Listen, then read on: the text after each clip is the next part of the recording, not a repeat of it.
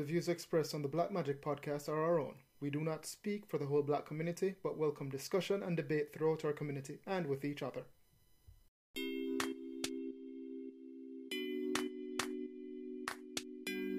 Ever on a date, having fun, vibing, things are going okay. They're a pretty cool person, and then y'all hit a snag, a miscommunication, an accidental offensive comment. You pause. Wait, what? What did they just say? Do I smile? That was super ignorant though. Why'd they say that? We were vibing. Should I say something? Nah. As black people in a largely white society with many different minority cultures, we often let these moments slide. Because hey, why fuss? You really don't know what to say. And besides, they cute. Today on the Black Magic podcast, we talk about dating while black, our struggles, because there have been struggles, successes, and growth, as well as our dating scene, how our dating scene has been altered by the pandemic.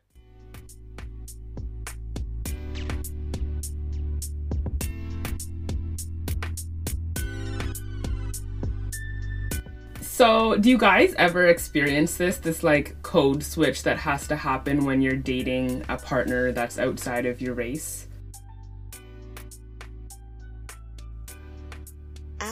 Honestly, there's only, I think I've only gone out with two non black people in my life.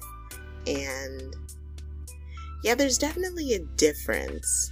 I don't know if I would call it like code switching specifically, but like I felt like my whole demeanor and personality kind of had to alter a little right. bit to get a better connection with them which is not good because why can't I be myself and it works out? But that's just what my brain well, told me to do for some reason. Right. I feel like I'm not going to be received in the right way. Like I'm going to be received. They're not. They're going to hear my connotations differently than I like want them to be heard or something. Yeah, it's pretty intense for me because you know I was born and raised in Jamaica, so it's a completely different way of speaking, mannerisms, much more randomly masculine is much more sort of jovial and jokey. So it's a code switch and there's like a cultural, uh, like a cultural flip of a switch that, that changes if you're dating like a black person, even if it's not a Jamaican black person, versus someone who is like outside that um, my race, like someone who is South Asian or Asian or European of European descent. Right. I find like it's there's just more not that there's more to talk about, but conversation for me anyway tends to flow a lot more smoothly because like I know what you can relate to and and we have those topics to immediately bring up whereas like I don't I find that there's like I don't really know what to say sometimes. yeah, cuz I don't know, it's weird you have this like unspoken familiarity i can't say that word with like other black people you know it's just that weird like on some sort of level you're gonna connect whereas with like a non-black person yeah you have to search for things that you have in common and then also i feel like in yeah. my brain i'm fighting like this constant idea in the back of my mind like oh my god i don't want them to like think of me as a stereotype. I don't want to live up to whatever stereotype they have in their brain and like have right. that be how they understand me by the time this date is done. Yeah. And how annoying is that? Like, you can't say a simple sentence without thinking of all these implications afterwards. Like, ev- literally every single thing that you do, say, act, look is going to be perceived right. in a certain way and you want to avoid right, the negative perceptions. So it's like everything you do is like a conscious. It's, a, it's like a next level so of tiring. anxiety that you're constantly thinking for yourself and them. Like dating in itself already brings on those like little anxieties because you know you're being open and vulnerable with this person, and always you're always gonna be, you know, semi semi conscious about how they're gonna receive you. But I feel like it's a next level in that situation. Probably honestly brought on by our brought up see here in Newmarket and um, all the things that we've been through in that setting. So I feel like as we go into dating outside of our race, like we already have like the armor up because we already have been through these mm-hmm. traumatic experiences. So how about we go into that a little bit? Like what was your first dating experiences like in with the Newmarket? Let's get right into the trauma.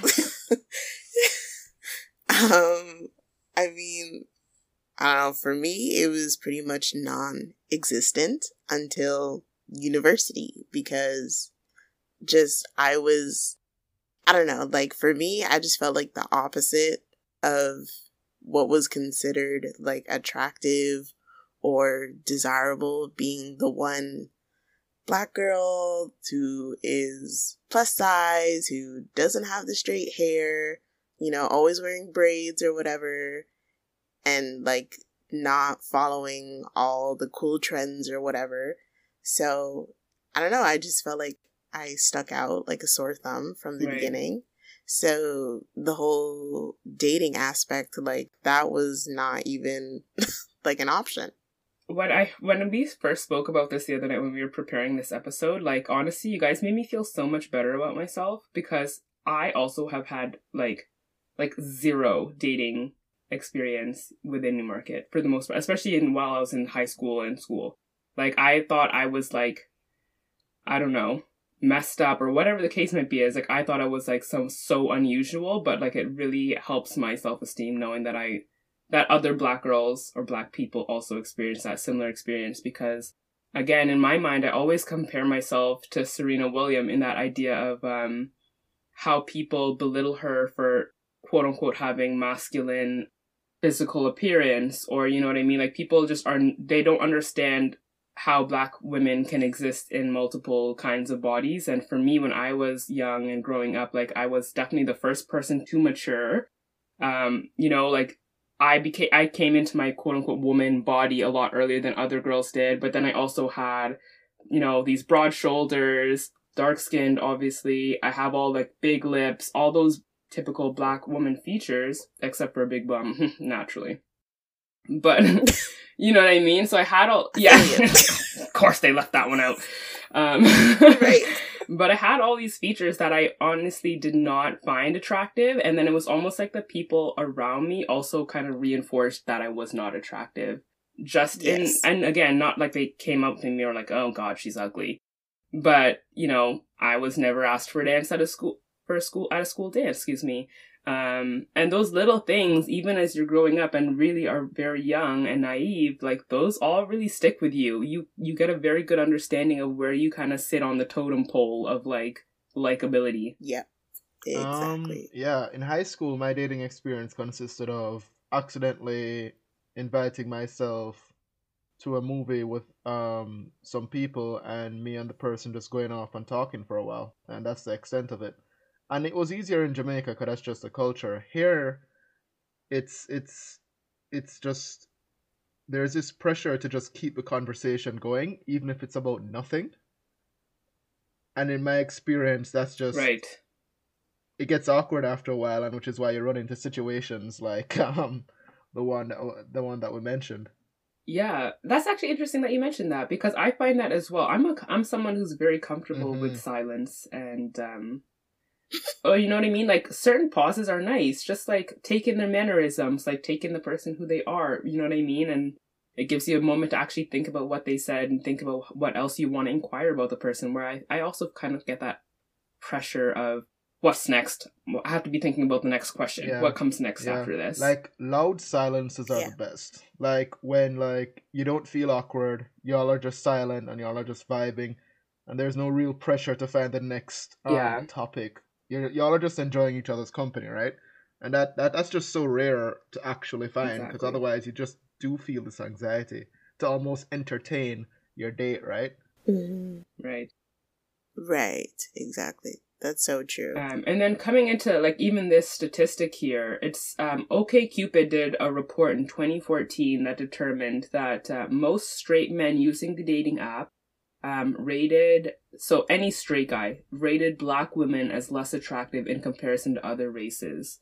So hearing statistics like that, like I'm not surprised because of my own lived experience. But then it kind of again reinforces this idea that as a black woman, my experience dating and feeling those insecurities about if that other person's gonna view me as attractive and then also like we mentioned just code switching to help help me fit into their idea of you know a what i should be or whatever the case might be is it kind of makes that seem a little bit less uh, terrible.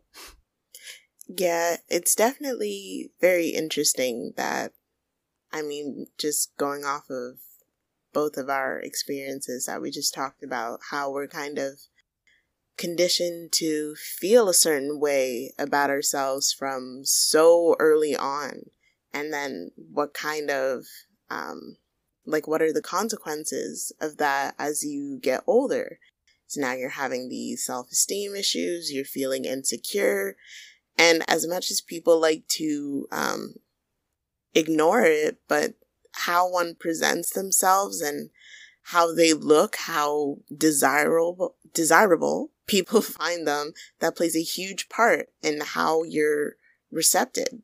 So now when you're going into work environments, trying to assert yourself within certain environments, it can be so hard to feel like you've really earned that position or you deserve to be in that position because from almost day one, you've been made to feel like you are an outcast and you're not like the people that people want right. to see.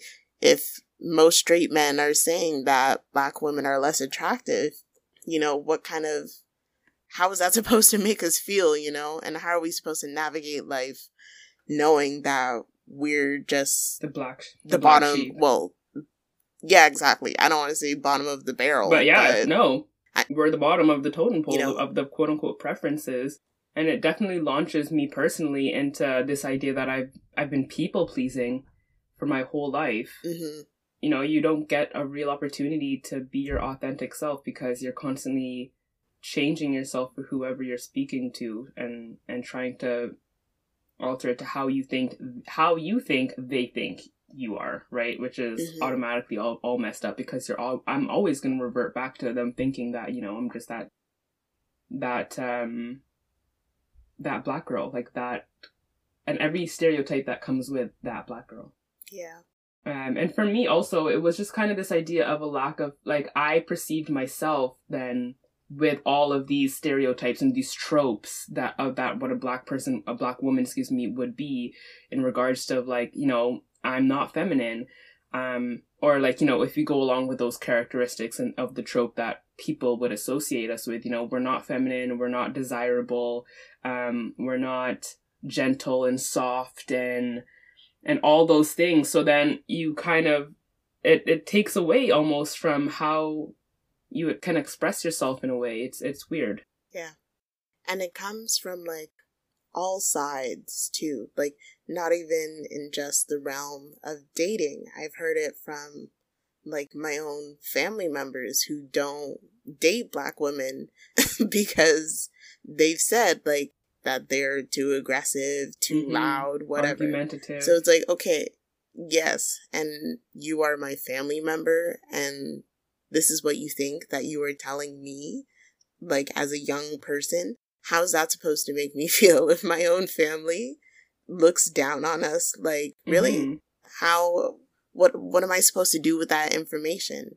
Obviously, it's extremely damaging to one's self esteem and it's so hard to escape it and to get to a level where to just being yourself unapologetically, I am jealous of those people because that's still a long way for me. Yeah.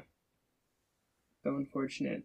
How do you feel, Matthew? Um, the dating has been or different uh, from you mentioned very briefly in terms of the silence in, in in conversations, but overall different from um, here to um, Jamaica. Ah, yeah, I think in Jamaica there's this there's this casual element to it. Obviously, you know, it's stress. You like person, you want to ask them out, and you know, thing and all that, ray, ray, ray. But I think the environment is fundamentally different. Like if you want to meet people in Jamaica, you go to a party, you go to a fete, right?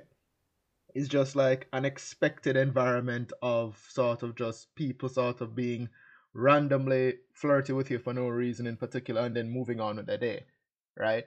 So it can be more chauvinistic, but it's also just more open and casual. Whereas here, you know it's it it feels more more like a chore it feels more like something you have to do a barrier you cross into and then and now you're in the dating scene right it's something that you can almost switch on or off whereas right. in jamaica it's it's just sort of a casual thing that's just in the air and around you.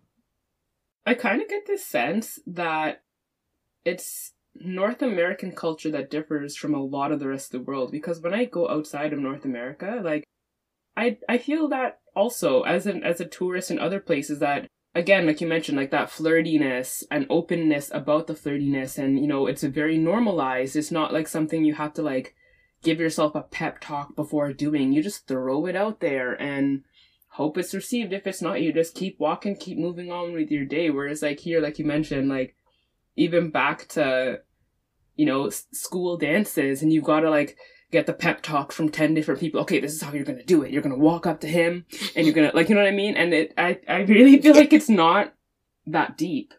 And place people around the world in other cultures also don't find it as deep as we find it here. Oh, yeah.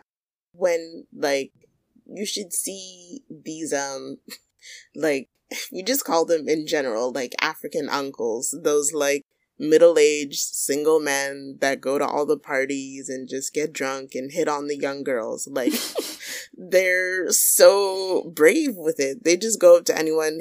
Oh, baby, I love you. I want you to be my wife. Please marry me. Whatever, whatever. I'll spoil you with all the gifts. And that's a normal thing. When I went to Ghana last year, walking down the street, I swear I felt so appreciated over there, first of all, because the men, like, at the same time, it was like obviously annoying, but sometimes it's nice to have people big you up yeah. and, you know, try to hit on you See a little you bit. beautiful and, yeah. value someone, you know, it's the chase. It's nice to be chased. Yes.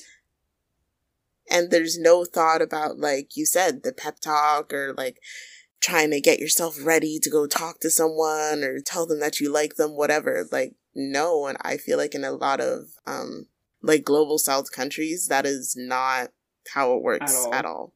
That's so funny. And I'm jealous. No, me too. I, I feel like it, it really causes people to try too hard here. Like you really thought out everything in your mind and thought it was gonna go a certain way. And then when I don't respond in the way you thought I would, which ninety percent of the time I will not, then you're like stuck. You're like, oh. Yeah. So what happens next? Yeah. So can I have your number? And it's like, it's like nah, if, keep if it pushing. attractive in some of those places, you finna been told. You're not gonna guess. You're not gonna be guessing why they're staring at you. They're gonna come up to you and they're gonna hit on you. Mm-hmm. So it's just, yeah, it's just a part of it. And right. you know, in and and and you know, w- women in in Jamaica and in those places also do complain that sometimes they just want a break. They want peace. They're just walking. They just want to be left alone. But I think in, in Canada, it, it's it, it, it can be the other right. extreme where you know, you're overthinking everything. Well, I think also in that, like in terms of just the body language, like so much can be said just in body language. Like I know you're hitting on me from across the room because you're like dead set, body squared to me, staring at me. like, yeah. Obviously, in certain aspects, if it's someone you actually find really unattractive, like that's not probably gonna work. But if I, if you're a super attractive person and I look over once, twice, and you're staring at me, like that in itself is something unspoken already that you've made a connection between the two of us without even being in earshot of me. So then when you approach, you've already like almost broken that glass already. You've been staring at me and you, you right. saw me staring back at you. So I feel like those are the types of things that are also missing within like the North American dating scene. Like a lot of the time, like it's not, I don't know, again, like it's not as open. It's some, something you have to fear yeah. or like I feel like if it was more open, people yeah. would people would like learn the body Everyone's language shy, cues, right? Because I think sometimes, guys, sometimes we tend to just say, "All right, on to the next one." Not interested, on to the next one. Whereas you're not really observing who's actually probably interested in you, right? Or the exact opposite, then not adhering to the body language that says, "I'm not interested in you," because you're not looking at body language yes. at all. Right, and that's where the dangerous part comes in. So, what would you guys look for in uh, your typical partner and a good partner? Mm, for me, um, I guess someone with like a sense of humor. Cause me, I like to laugh. So I would like for us to be able to joke around. Um, and someone that's also open minded. Like, I'm so over of all these cultural norms that we've grown up with. Like, I'm just over all of it. So, ideally, I would like to find someone who's also in that mindset because, you know, we're trying to create new generational cycles. I'm not trying to repeat the old. So, as long as they have those two characteristics, and I won't lie, I love me a dark skinned black man. so, if any of the if any of y'all listen, hit her up. Feel it's free. Nadia Hanson on Instagram. Shameless plug. um, I would say confidence is um probably on the top of my list. Like, even if you're not 10 out of 10 on the scale of attractiveness, if you approach me in a confident manner, you're more likely to get my attention because I like someone who is unafraid to take up space and unapologetically so, which is also why I find like I really do feel like I'm going to find my match outside of Canada because it's all those things that I like that people don't do here. Like like the body language part, you know what I mean? Like um unapologetically coming over and not being afraid of a what I think or what anyone else around me is going to think because that's another thing too. When people think like you're in a group they don't want to come up to you because then they feel judged by the group. I, I want you to not care about the group because you're talking to me only. Like yes. that's what I love. So confidence um and I also need someone who is who does not prescribe to any toxic masculine ideologies. Like I don't have a minute of time for that. Yeah yeah. Especially when half the time you don't care what the group thinks of you either. So yeah. So I guess extroverted right. Uh, right. and they can talk. Really, when I say extroverted, I don't just mean like, you know, they want to go outside all the time. I mean that there are gonna be moments when it'll be nice to just stay inside and like read a book or watch something. But like, I tend to be the kind of person who wants to stay inside. So I feel like I need someone who would drag me out of the house and be like, no, we're going here and we're going there and we're going this place too. And to sort of say, oh, he's gonna complain, but he's gonna love it anyway. Yeah. oh. That's so sweet. I'm dead. That's I want that too. My cousin actually was talking to me about that. Um, the idea of doing things because your partner wants to do it, not because you want to do it, and doing it because you know, like, yeah. it'll make them happy. Yeah, like I feel like if you truly care for someone, like you're gonna do things for them as they will do things for you, and I feel like that's just what a balanced relationship should right. be. And I think a lot of the times with at least our generation, a lot of us are very selfish. And honestly, like, listen, coming from someone who's never even been in a serious relationship, like, take what I'm saying with a grain of salt. I'm but dead. at least from what I've heard, from what I've heard from my friends' problems, because everyone loves to come to me as a therapist for some reason. Like, it just sounds like everyone's very selfish and not willing to be vulnerable and take the time to reassure their partners. And obviously, everyone needs that reassurance because at the end of the day, we're all insecure about something. Yeah. And I mean, like, what's what's the point of being intimate if that's not really like returned? That's that's where yes. the deep connection would like really comes from. So now that we talk about what we want, what are like red flags? Immediately walk away, run away, okay, leave okay. bill, They immediately talk about themselves. they only ever talk about themselves, and they the phrase if, mm-hmm. if they if they ever ask you on like the third or fourth date, or you're just talking for like a week or two, and they keep asking things like, "So what do you think of me? So how am I doing so far?" And it's just like that speaks to a deep seated insecurity that I know I don't think is a good idea. That makes sense. Um, for me, I mean, uh, I first, um, at first I initially wrote being a conservative, but uh, I think that might be a little bit too harsh. But anyone who's, I don't know about that. but if, you know, if you're just like so set in those past like norms and just that like conservative way of thinking, we're not going to get along. Like, it's just not even a point of trying to go any further because I'm not going to waste my time trying to convince you of human rights. Human rights. Sorry. and also, big red flag is whenever you first meet someone and they immediately talk about like being physical, that's not cute. Right. Like, you don't do that when you first meet someone. It's like when they give you a first kiss and you meet their tongue before their lips. It's Like, who? You're doing too much. Y'all need to practice with your pillows more often because we are not dogs. No. That's hilarious. A red flag. Oh my goodness. I I swear I just had a good one and it just left my brain completely. And that's on daylight savings. That is. Oh my goodness. We I needed that hour that they stole. The government stole our hours.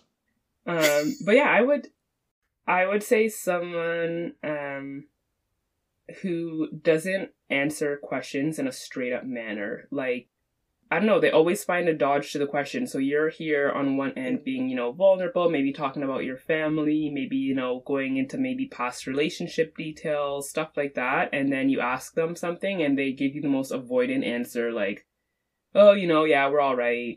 Like, you know what I mean? Like an answer yeah. that really doesn't give you any information about themselves. I, I cannot, like, that's like a huge red flag because if you're not trying to get more intimate, like, or like, you know, open yourself to those details, it's like then it's a red flag. You're not you're not here for some for the long term. Hmm? Yeah, like why are you lying already? Right. and the omission of information is also included in lying always. Yes. And like why do you think so highly of yourself that you think that information is gonna like what am I gonna do? Stalk your family afterwards? Like why is that information so valuable to keep to your chest? Right. And if you're trying to get to know me on an intimate level, like there needs to be some sort of vulnerability here. So, you know, like, yes or no, what's going on? so then what can we establish then our, our overall uh, preferences? And I say preferences because, you know, we differentiate preferences from prejudice where we understand the word like never, like, oh, I would never date that person. Um, is more associated with, um, excuse me, like prejudice in terms of you're saying that and you're generalizing a whole group because of a quality you think they have because you've never dated them. Mm-hmm. So what are we what are our preferences? Um I don't really have any sort of um preferences, but I think just in terms of their outlook, they have to be they, they can't say something like, for example, I'm colorblind. because that's just not true. Um, they ha- definitely have to be aware that race and ethnicity is a thing. but it's as far as them, I'm not really picky. Yeah, I don't. I mean, I don't really like to say it because it gives me like colorist vibes, but I don't know. I do prefer being with a darker skinned black man, and I don't know. I feel like there's some social implications behind that, obviously. Right. But I mean, in me saying that, like, what really makes a difference in someone else saying, oh, I only date like white people or something like that. Cause I would never say that, like, I only date black men because I've tried other races or tested the water. Does that sound weird? Like I've been with, what is it? Like I've been with people of different racial backgrounds. Um, but yeah, it's just I don't I don't view as that as colorist be- because uh, of your reasoning behind it. Okay. Um.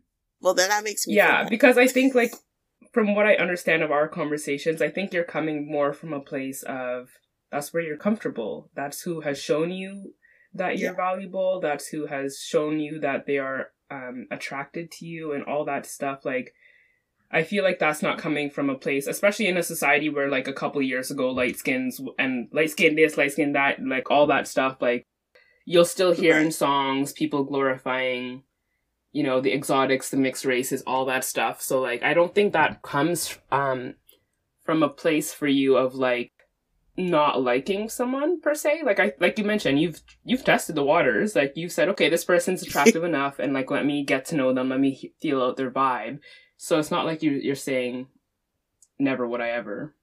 Mm-hmm. Yeah, definitely. I feel like it just comes from like that place of security and just knowing that there's always going to be like some sort of unspoken agreement.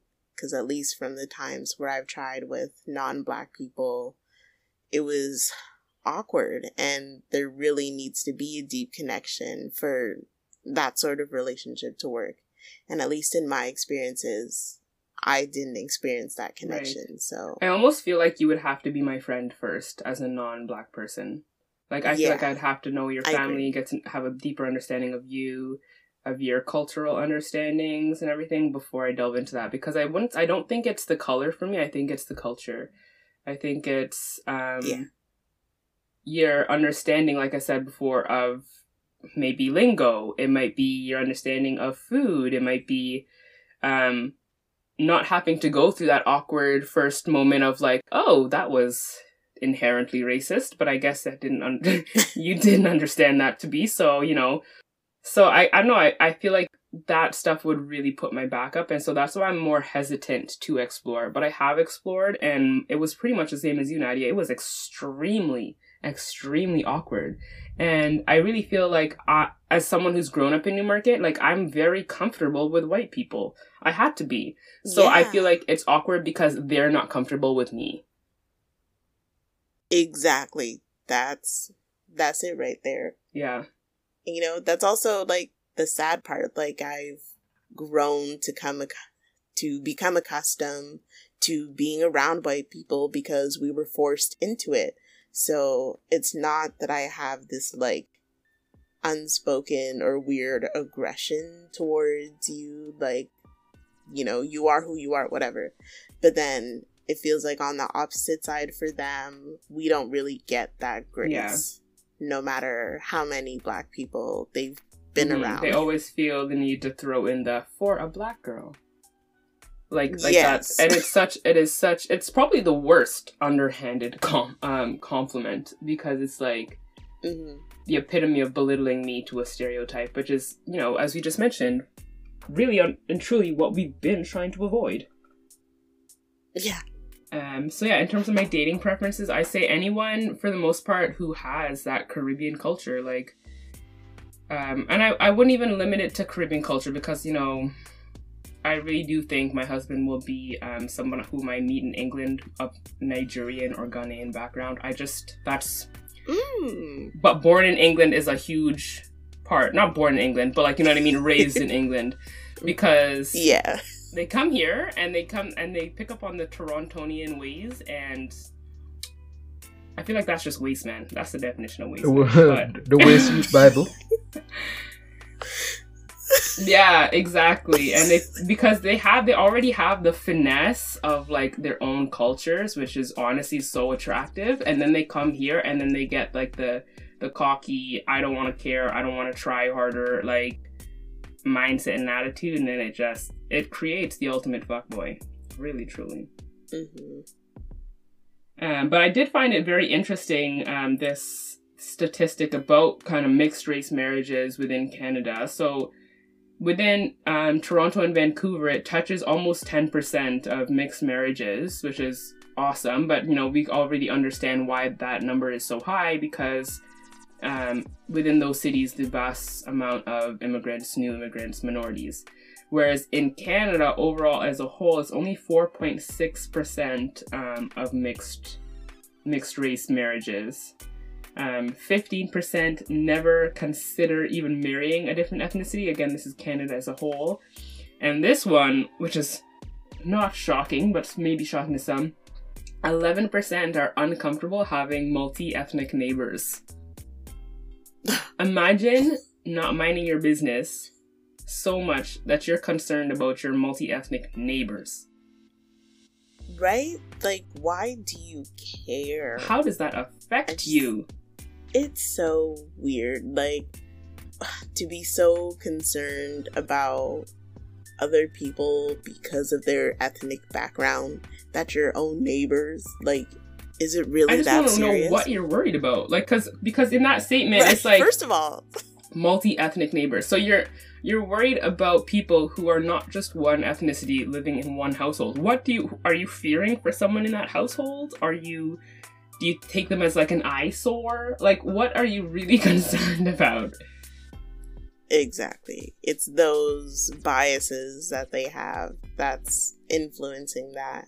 And that's crazy. Before you even meet someone, you have a judgment on them already. Right. And I think a lot of that, um, again, stems or comes from or is a lot more common in our parents' generation. And and what they what their preferences are and what they think. Now, uh, granted, I also kind of think about that with uh, the ID idea behind it of you have to think about the times they grew up in. Like, if you think that we experience racism yeah. now, then 50 years ago, like they were experiencing a lot more intensive, overt racism. So in that way, I I kind of put that as the backdrop to our parents' preferences. But do your parents ever try and I don't know, just tell you who to date, or do they have a preference for you? Mm, they never really told me like who to date. If anything, it's funny. It's always been this like running gag in my family that everyone expects me to marry a white man. I've expressed like multiple times that, well, that's not really my preference, but okay. But see, because I was the first one born here, that's just what they expect that some white man is going to come sweep me off my feet. And hey, if you, if they are ready to do that, I will right. accept. That's really funny. We also used to have that running joke with my cousin as well.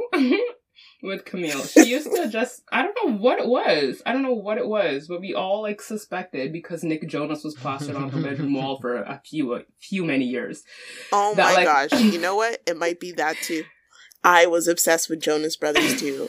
And when I was 11, my entire room was covered in their posters. So, so I don't know from from those years onwards, we just like envisioned that she was going to be with a white man, which has never come true. I don't even know if she's dated a white man, to be honest.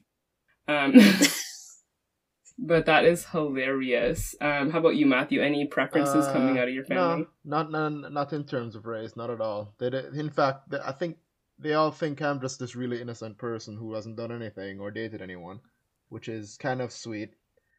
It's it's, it, it, it's kind of precious, you know. And they're always shut back. Oh, oh, oh, you know about this thing, and I'm like, boy, you know, y'all are really.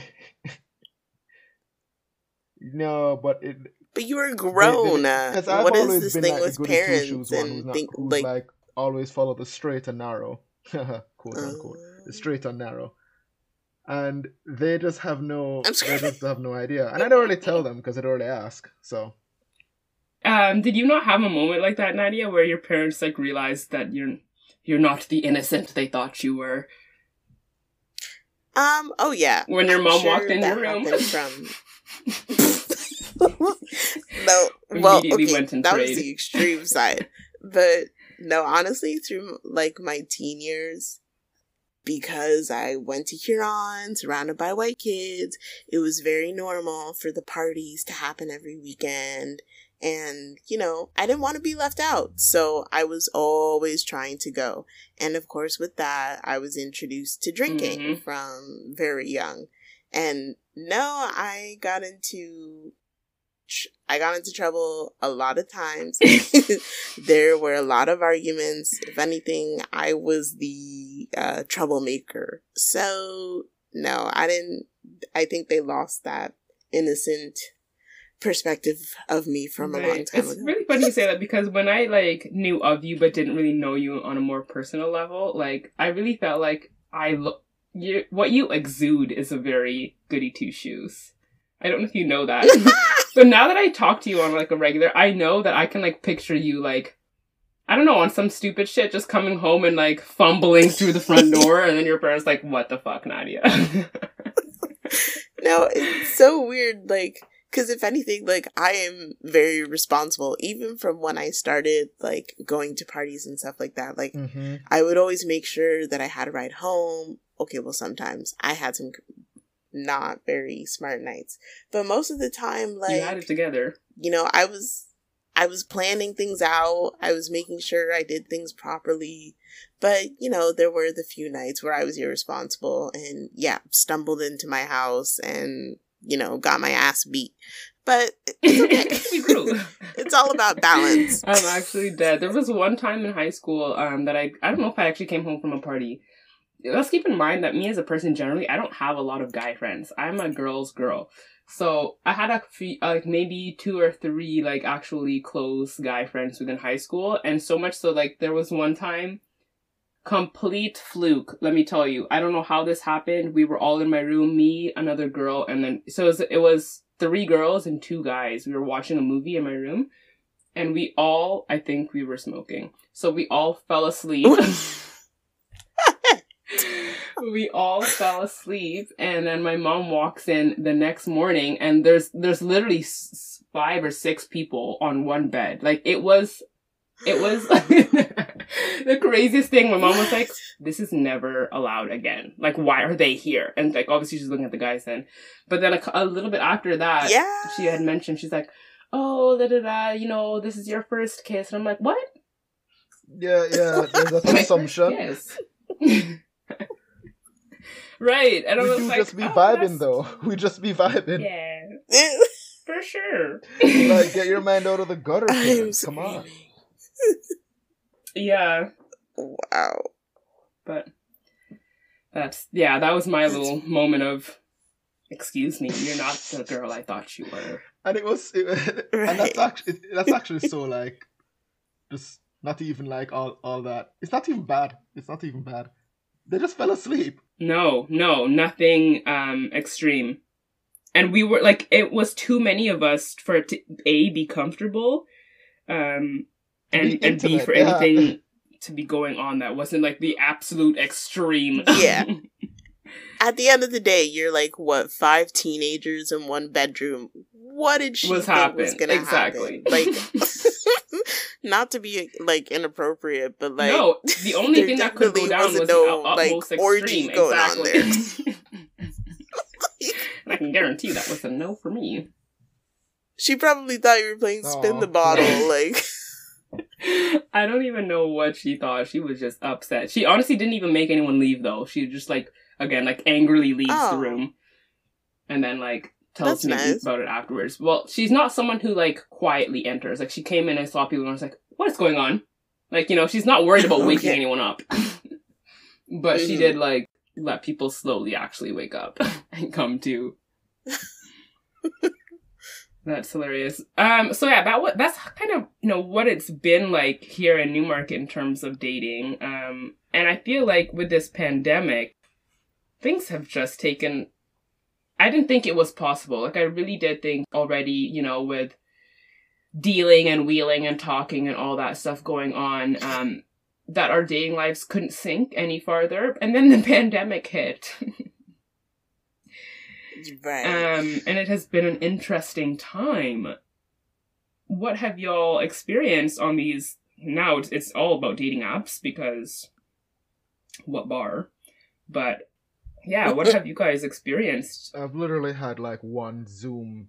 I wouldn't even call it a date. Just ch- chatting each other up, really, and sort of like Oh my gosh, on actually on Zoom or like was it a FaceTime. FaceTime? not FaceTime, my Facebook Messenger, I think. okay. And I was just like, boy, this sucks. I hate it. I need. I need it to be. I need. I honestly Right. do need like face to face interaction. yeah, Me too. right. No, the FaceTime dates are not cutting it. like, I know at least for me, it's weird. Like, I've completely given up on the dating apps. It was fun in first year. I won't lie. Had had a good time there, but after that, like no one on there is serious. Yeah. At least from what I've come across, it's been a whole lot of weirdos. So yeah, that's not something that I look at No. as a reliable dating source whatsoever. And now every But, um, every man and their dog are on are on the dating apps now because it's the only option. Right? Exactly. Because we're all just inside on our phones, like under lockdown. How else are you going to meet people? Yeah, and so th- I completely agree. The crazies and the weirdos are out and they're hunting, and we have we have to cut through the thick of it to experience something mean- meaningful. So you finally meet someone who you're willing to give them your number and not maybe your Instagram handle.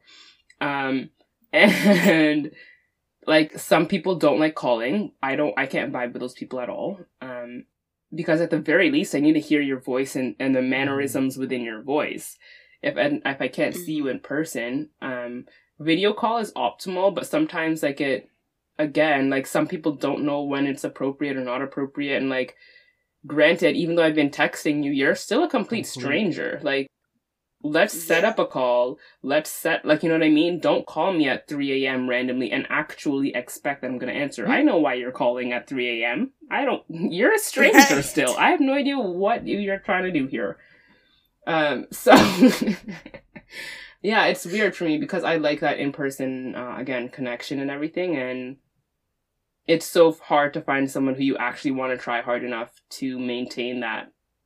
And then you're always sat there with the prospects of like, oh, when it, when COVID's over, we'll do this, or you know, right? Yeah, and and just trying to find out, trying to find something to do other than go on a nature walk. Right.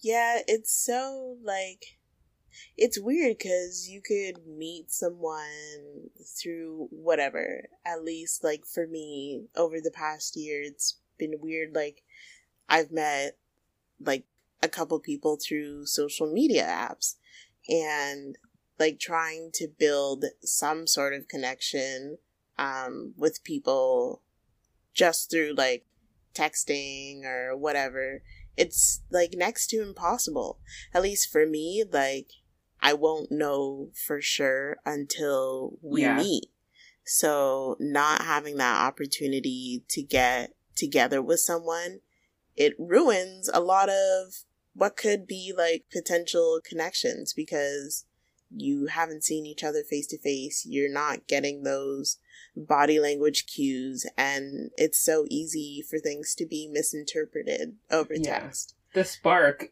I so, feel like the spark oftentimes is really misinterpreted over text too because yeah, you, all you're doing is creating this fantasy man in your head based on what they're giving you.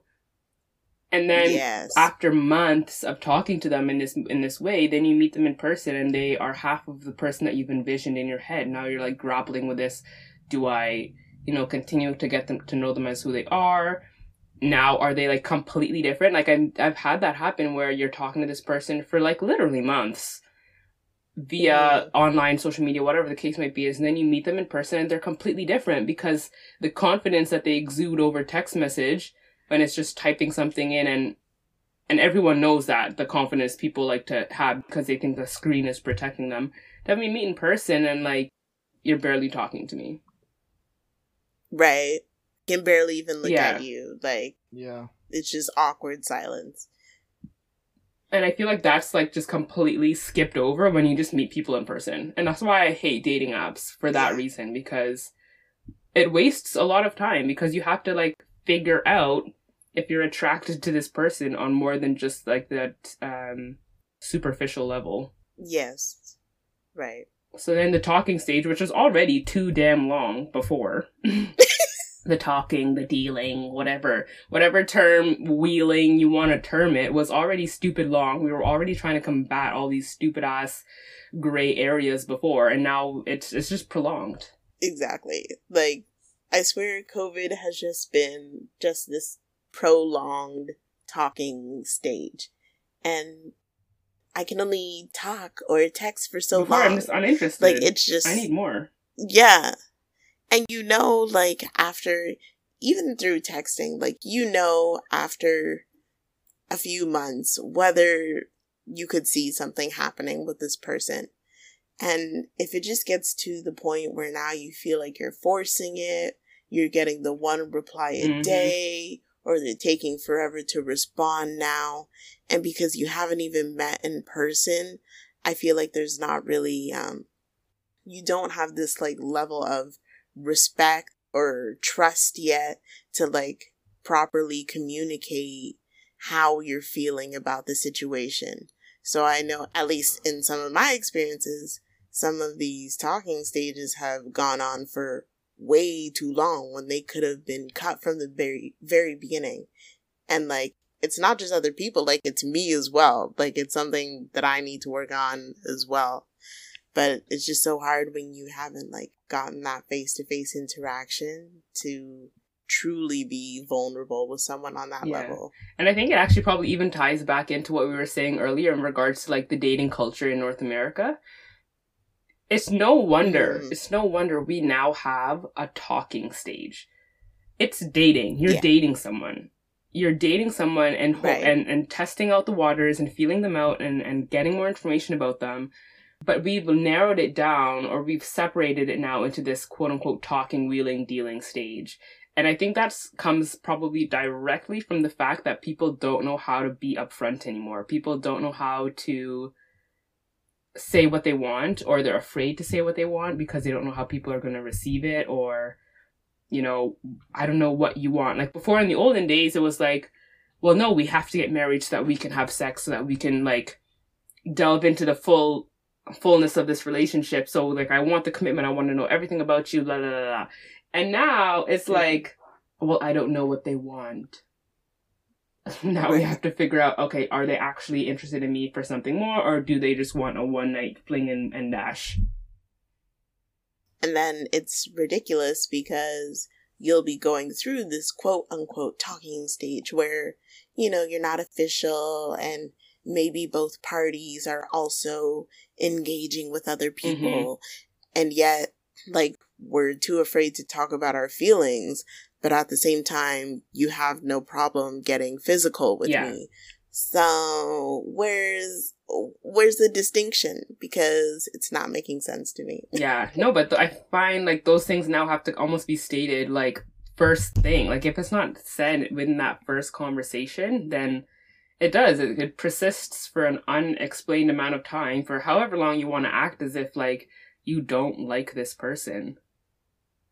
Right when in reality maybe they do mm-hmm. like you but they're just too scared to Commit. express that and it's it's just so frustrating like how how does i'm honestly i'm jealous of the people in like thriving relationships because it just feels so there? hard right yeah to find someone who's willing to be on that kind of like intimate level with you like for real because I don't know, man. The people I've come across so so peculiar. I just don't get it. Yes, right. That's the only word because I don't know what's been going on. So, what is that max time that you have decided, both pre and post COVID now, um, that you will quote unquote talk with someone? Um, at least for me, like I don't know. Like, it's so weird with this whole COVID, not COVID, because within COVID, like, okay, I'll give you a little extra leeway because we're not really able to see each other in person like that. But maybe like two to four months. I feel like that's an okay time frame. Any longer than that, I know that you've been able to distinguish whether you could see something happening longer with me. And if you haven't put in the effort to try to express that to me, then clearly this is just a waste of time. But like post COVID, if we do have the chance to regularly see each other and, you know, get to know each other face to face, then I don't know, I feel like a couple months should be good. Cause why are you still taking me out on dates six months into it, but then you still don't know if you want to be my man? Right. It's not oh making sense. Oh my god, I need to raise my standards. right. And then they're taking on all the other benefits as well without the relationship label. Like, no, we're not doing this anymore, ladies. No, honestly, okay? no, that is so so true. Like, I I put in my mind is like, okay, six months is max. That's a whole mm-hmm. half a damn year that he is yeah. reserving me for what? For what? He is not sending flowers my way. Maybe he's paying for a one two dinner. Like, oh my gosh! And I feel like that also probably is, is what I don't know. In my mind, I kind of give it like, you know, over in COVID, it's really hard to a meet up somewhere because there's nowhere to meet up. I don't want to come and have you meet my mom. Like, and I don't yes. want to go and meet your mom. So like, it's those elements of like not having somewhere to link up, which creates that kind of, um, elongates the process. But then also, I feel like people are not creative at all. Like, you could totally yes. send flowers to my house. You could, like, you know what I mean? Like, we could set up a quote unquote Zoom date and actually, you say, like, okay, you get your bottle of wine or send me a bottle of wine. Hello. Send me a, like right. send me a Model Y and you have yours on the other end and we're like having a cute little picnic via Zoom or, or FaceTime or whatever the case may be. Like people are just so not creative and like that chivalry is so so firmly dead that I really yeah. have a hard time. Yeah. And you know what? I there's this one phrase that I see on Twitter all the time that grinds my gears so much. It's the whole if he wanted to, he would. And it's like, okay, that's just like the biggest ding to my self esteem. So bad. Because what the hell? Like all these people I've dealt with, they didn't want to. Like they didn't. They didn't. Because they didn't want to. So it's like, why have I been wasting my time with these? But you know what? It's all a learning experience. No, we just have to reinforce that you are the shit. Like you are that bitch. You are gorgeous. You are fine. like no, seriously. On Call Her Daddy, for all of the Call Her Daddy listeners, um, she was talking. I think I think like one or two episodes ago about how her standards were raised when a guy sent her um an Uber Lux to pick her up. Ooh. Like, are you dumb? Yes, uh, if an Escalade rolls up outside of my house, a Lexus, a Mercedes, whatever the hell it is, rolls up outside of my house to get me, to pick me up for our date, like, I yeah. already like you and I don't even know what you look like. Exactly. Like, that's the kind of effort that a lot of people are missing. Yeah. And at least, like, and I'm sorry, Aunt no, Matthew, no, like, this over. little tangent has gone on from, like, the heterosexual side. No, but we're gonna get to you. Don't yeah, worry. No, for real. but um, I just feel like um, oh, I lost my train of thought. What was, what was I gonna we're talking say? About effort. Um, yeah, just putting in the effort in general. Like someone that I was dealing with. Um, you know, they're always asking to see you, whatever. Okay, cool, I'm down. And then, and usually, like, women were not really getting what we should be in a lot of these encounters. No, not at all. Be so, honest. No, we are not pleased yeah. by the experience at all. yeah. So the least you could do is come pick me up and take me home or something. Provide me some food, okay, for my bare time. minimum. Take or a damn shower, please. Yeah. Like honestly, and we and it, it's the problem is that ladies accept nothing. they accept these bare minimals, yes. and and that's where it's created this culture of like them thinking that that's enough. I'm here to tell y'all right now, if you got if you're trying to step to me, come correct. Yes, exactly. But and like the fact that all three of us haven't been in like serious relationships, like why do you guys think that is? From your own well, personal experience. Uh, I'm sure there are other reasons, and I think those other reasons are the reasons, but for so far, I haven't actually tried for a serious relationship. I've just kept things casual. Even when I'm like I'm dating and there's this sort of understanding that okay, this could become serious. I'm just really casual in the way that I do it. I don't really pressure anybody, you know. Oh, it might be. It might be an intimacy issue. I'm open to I'm open to anything being trauma to be honest because you, know, you know things I thought weren't trauma become traumatic and I'm just like well there's the trauma oh and there's the damage and then then there's the emotional response that's great so you know whatever yeah no I say that because that mm-hmm. that spoke to me too like I I have a real hard time uh, opening myself up like that and so I think I also probably play things off. I feel like I try exactly. and beat people to it like like oh, i'm already already thinking about this casually so like you can't offend me by by saying oh you don't want anything more. Right. I don't know like for me it's i mean i feel like i definitely relate on a level to what you guys are saying like just having that guard up due to you know numerous unresolved like childhood issues and then on the other side of it, like I feel like I'm also someone that's very emotional and like not oh, afraid oh, yeah, to same. express those emotion- emotions. So there have been like some situations where I feel like I've overshared at maybe too soon. And then that kind of scared the other person away because, like we've said, like this generation is very closed off right. when it comes to expressing how we feel. And that's pretty unfortunate. And also, like, I can't even lie, like, looking the way that I do, being plus size, like, for a lot of people, it takes a lot of unlearning to being comfortable to being with people with various body shapes, right? right? And because we've been conditioned to um, accept that a certain ideal is desirable or is attractive, it can be hard for people to want to break out of those norms. It right. takes so much unlearning. So with that, like, I give a grain of salt, but at the same time, we're grown. Like, you need to figure it out. And at the end, end of the day, if you care for someone, who cares what they look like? Right. As long as they're a good partner to you. Well, I think even that's probably something that happens often too, in terms of us caring about. Like, I can be okay with who I'm looking at, and then me thinking in the back of my mind, okay, but what's my sister gonna think about this guy? What's my friend gonna think about this guy? And I think a lot of the time, like that also drives yeah, people. Sure. Especially if you have like a, a relatively large yeah. group of friends who are like experienced in dating, they're they are not shy about sharing their opinions. Mm-hmm. Right. And it's like, okay, I'm just trying to get into the pool. Like I was a late bloomer, all right. You oh, guys yeah. have all the experience. and, and, and we've heard, and we've heard all their here. experiences because they do share, whether you want them to or not. Yes, we have heard everything. That is so funny.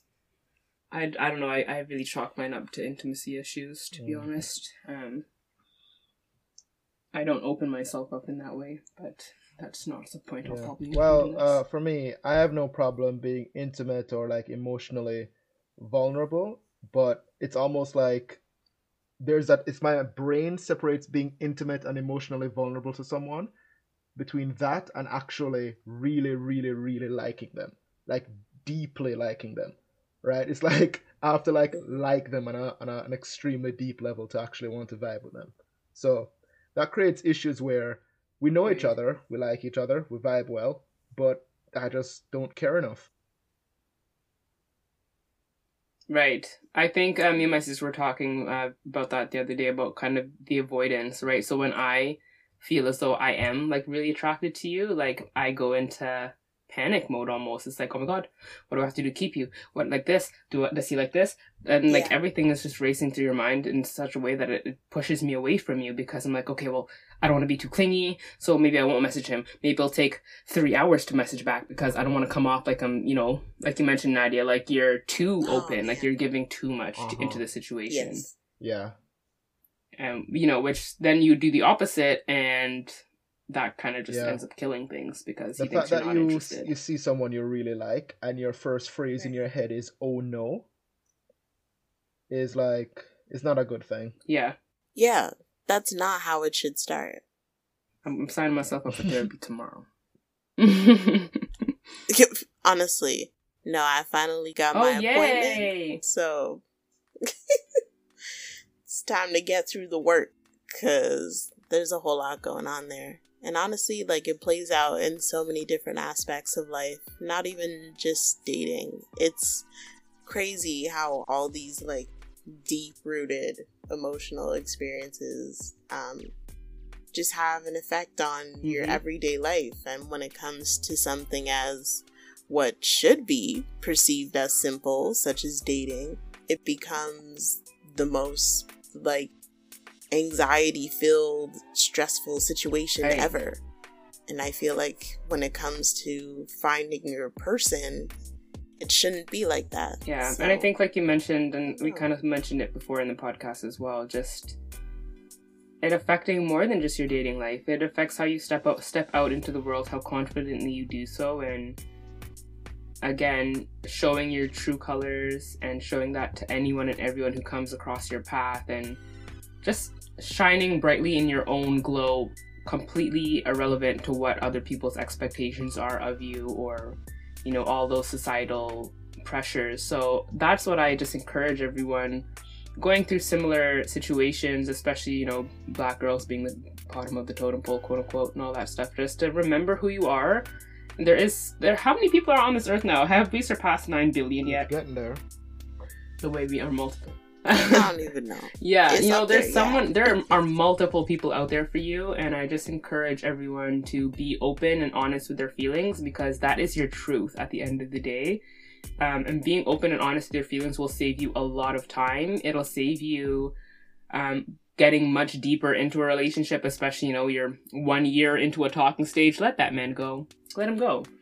You know what I mean? Like right. we, we need to be more confident in our own feelings and validating our own feelings and um, just you know you are the prize. You are the prize to be won and and yes. then act as such because you know queens don't bow down to the peasants. That's that. Any final thoughts? Um, just that you know it's okay if it's hard. There's nothing wrong with you if it's hard, and you shouldn't put yourself down if you find it hard.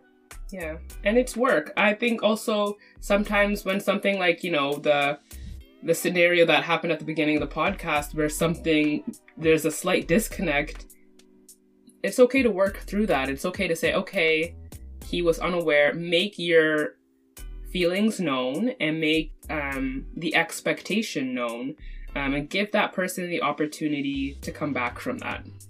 Yeah that's true yeah, all that on speaking your truth. Thank you so much for joining us on this episode uh, this week on dating and interracial dating. Um, hope you guys enjoyed it, and we will be back in another couple weeks with another fascinating episode of Black Magic the podcast. Thank you. Y'all take care. Adios. Bye bye. And we're out.